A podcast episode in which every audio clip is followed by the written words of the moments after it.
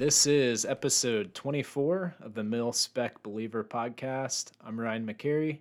Excited you guys are on here today. Thanks for listening. Uh, before I get into anything, I just want to point you to social media uh, on Instagram and Facebook at Mil Spec Believer. It's been super fun lately, y'all, connecting and uh, hearing some of y'all's prayer requests and just learning a little bit about you guys. So please keep reaching out. Uh, that's been really awesome. I've really been just enjoying being able to pray for y'all and y'all being able to pray for me uh, as we try to be bold in our workplace, our squadron, with our family, uh, throughout our day. So it's tough. So it's really cool to be able to band together as believers and try to accomplish that. So today we're talking about TACPs in 2030. Uh, at least on the military side of things. And I'm going to try to tie that into the Christian walk. There's actually a pretty interesting parallel, so hold on with me as we get through this. But We've addressed this before a little bit on the podcast. What what does uh, TACPs and what does the military look like as we kind of move away from this Middle Eastern fight and look more towards uh, a near peer like China or Russia? Uh, we talked about this on episode four, titled "Threats." Uh, we talked about this a little bit.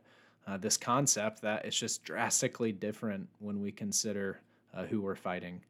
Um, just we've been doing it for 20 years in uh, the Middle East.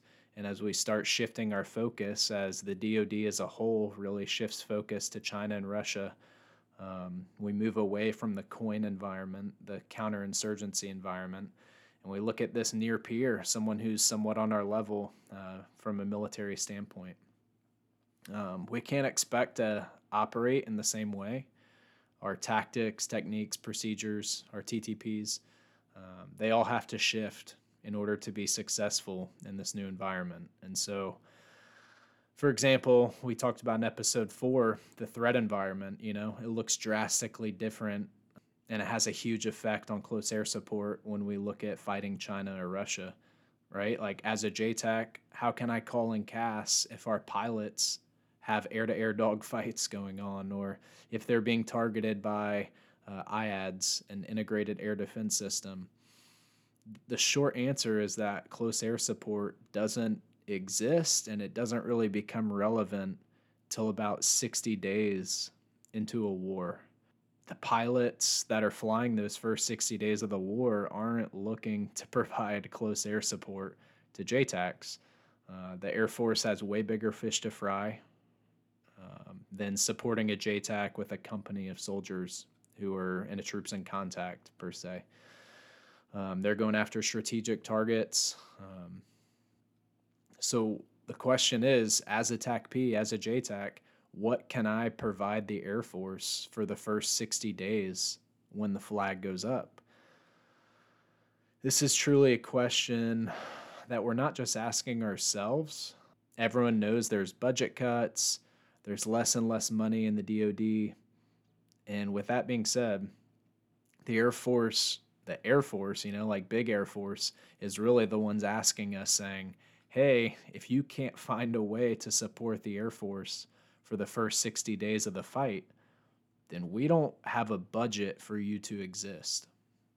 Uh, so that question's being posed to TACP, uh, Guardian Angel, really special warfare as a whole is is what can you provide the big Air Force?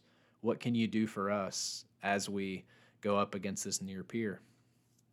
So, what I want to highlight here is that it's, I know that all sounds really like uh, grim and uh, not awesome, but it really is an awesome time to be a TACP.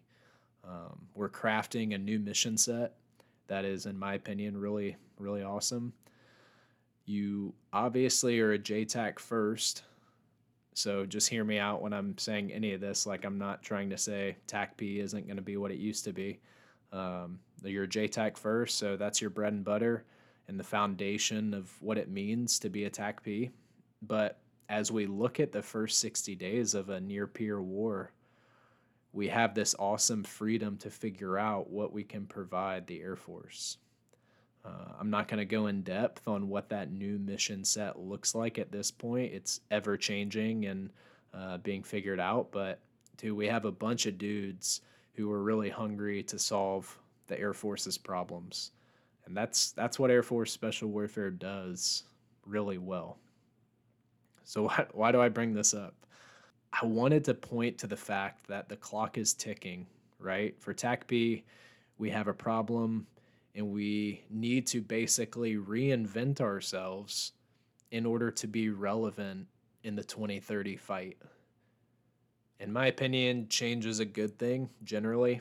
Um, but there is this pressure associated that's telling you to perform and to change in order to survive, right? Like if we just keep doing what we're doing, then we're to get axed as a career field.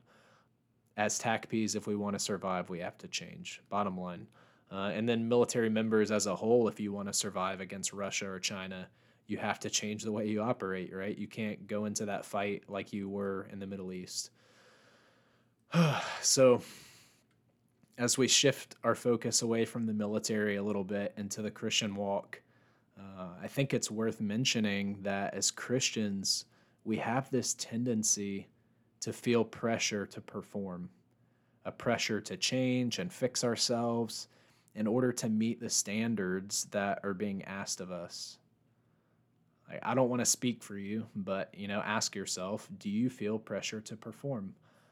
I know I do sometimes. I know I, I can fall into that where I feel like this desire to do things for the glory of God, and that's not necessarily a bad thing. So hear me out, and we'll get into it a little bit. but I think the lens that we approach this is very, very important as a believer. We have a tendency to turn towards verses like James uh, chapter 1, verses 22 through 24. Hear me out, and then I'll explain on the back end. So, starting on verse 22, it says, But be doers of the word, and not hearers only, deceiving yourselves. For if anyone is a hearer of the word and not a doer, he is like a man who looks intently at his natural face in the mirror. For he looks at himself and goes away and at once forgets what he is like. So let me first say, like, James is spot on. As a believer, as a brother, sister in Christ, God does call you to be doers of the word.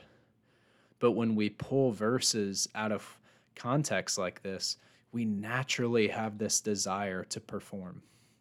We live in a world that is constantly trying to meet a standard.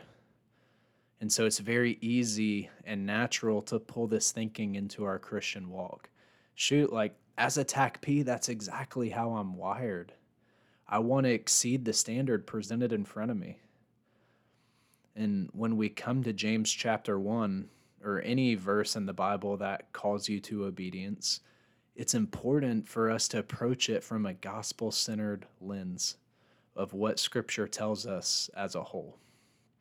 We have to look at the whole gospel story throughout Scripture from the beginning, right? Like since the fall of Adam, we are completely lost, broken, and unable to meet any standard.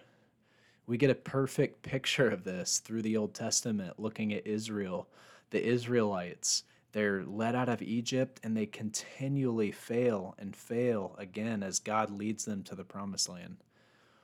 It starts to get tricky though when, when we look at post salvation life. Like, are we able to obey now that we're saved? What does that look like? Uh, it can be super confusing if we're not like really looking at scripture as a whole. So, like, let's look at Romans 7, verses 1 through 4. This is Paul talking to the Romans. He says, Or do you not know, brothers, for I am speaking to those who know the law, that the law is binding on a person only as long as he lives.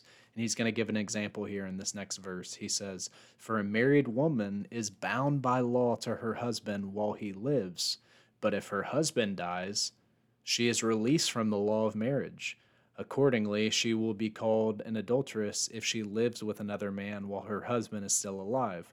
But if her husband dies, she is free from that law, and if she marries another man, she is not an adulteress. So he's going to relate that here, and he says, Likewise, my brothers, you also have died to the law through the body of Christ, so that you may belong to another, to him who has been raised from the dead in order that we may bear fruit for God. Like it doesn't get any clearer than that last verse, verse 4. You have died to the law through the body of Christ. Everything that we do in this Christian life is through the power of the gospel, through the work of Christ, in order that we may bear fruit for God. Um, so, as you approach these verses that are calling you to obedience, calling you to walk as a Christian, because the Bible is very clear. Like, if you are a child of God, you will bear good fruit, meaning you will look different and you will have works that are honoring to the Lord. Look at John 15, 8. Jesus is speaking to his disciples and he says, By this my Father is glorified, that you bear much fruit and so prove to be my disciples. How do they know he's disciples? By bearing good fruit. Um, so the works are required. Don't get that part mixed up. But how are you able to accomplish the works? 100% through the work that he has done and that he is doing in your heart through the Holy Spirit. I say this almost every episode but the gospel is needed and is played out in your life daily, not at a moment of salvation. So then you, you know, you can go meet all the standards once you're saved, but daily as you stumble and fall and he lifts you back up again, again and again to continue your pursuit of righteousness. So if you are in that boat, if you are feeling this pressure to perform and to follow the law of God, but you aren't seeking His power to accomplish that, if you're looking to yourself to accomplish these things, um, you're you're digging up a big problem for yourself.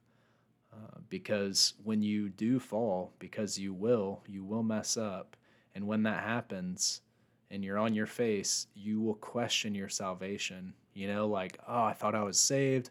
Why am I struggling with X, Y, and Z? or the opposite of that like if you were resting in his power when you mess up you are sprinting back to him and his beautiful gospel for the gospel to empower you you know for the gospel to allow you to pursue righteousness as opposed to you know your own self ability so i hope this is encouraging y'all um, this is something that i literally on a daily basis can find myself uh, viewing things not through the right gospel lens. So I really wanted to um, share that with you. Hopefully, it is encouraging. And as you're trying to be bold in your squadron, same thing. If you're trying to do that through your own power, like best of luck. Like you will fail. Um, but if you're in prayer, if you're in the Word, and asking God to provide opportunities and asking God to just do this work in your heart to make you more bold. Like He is going to be faithful to do that. So, have a good week, y'all. Any questions you guys got, or prayer requests, or anything, feel free to reach out again on social media on Facebook or Instagram at MilSpecBeliever.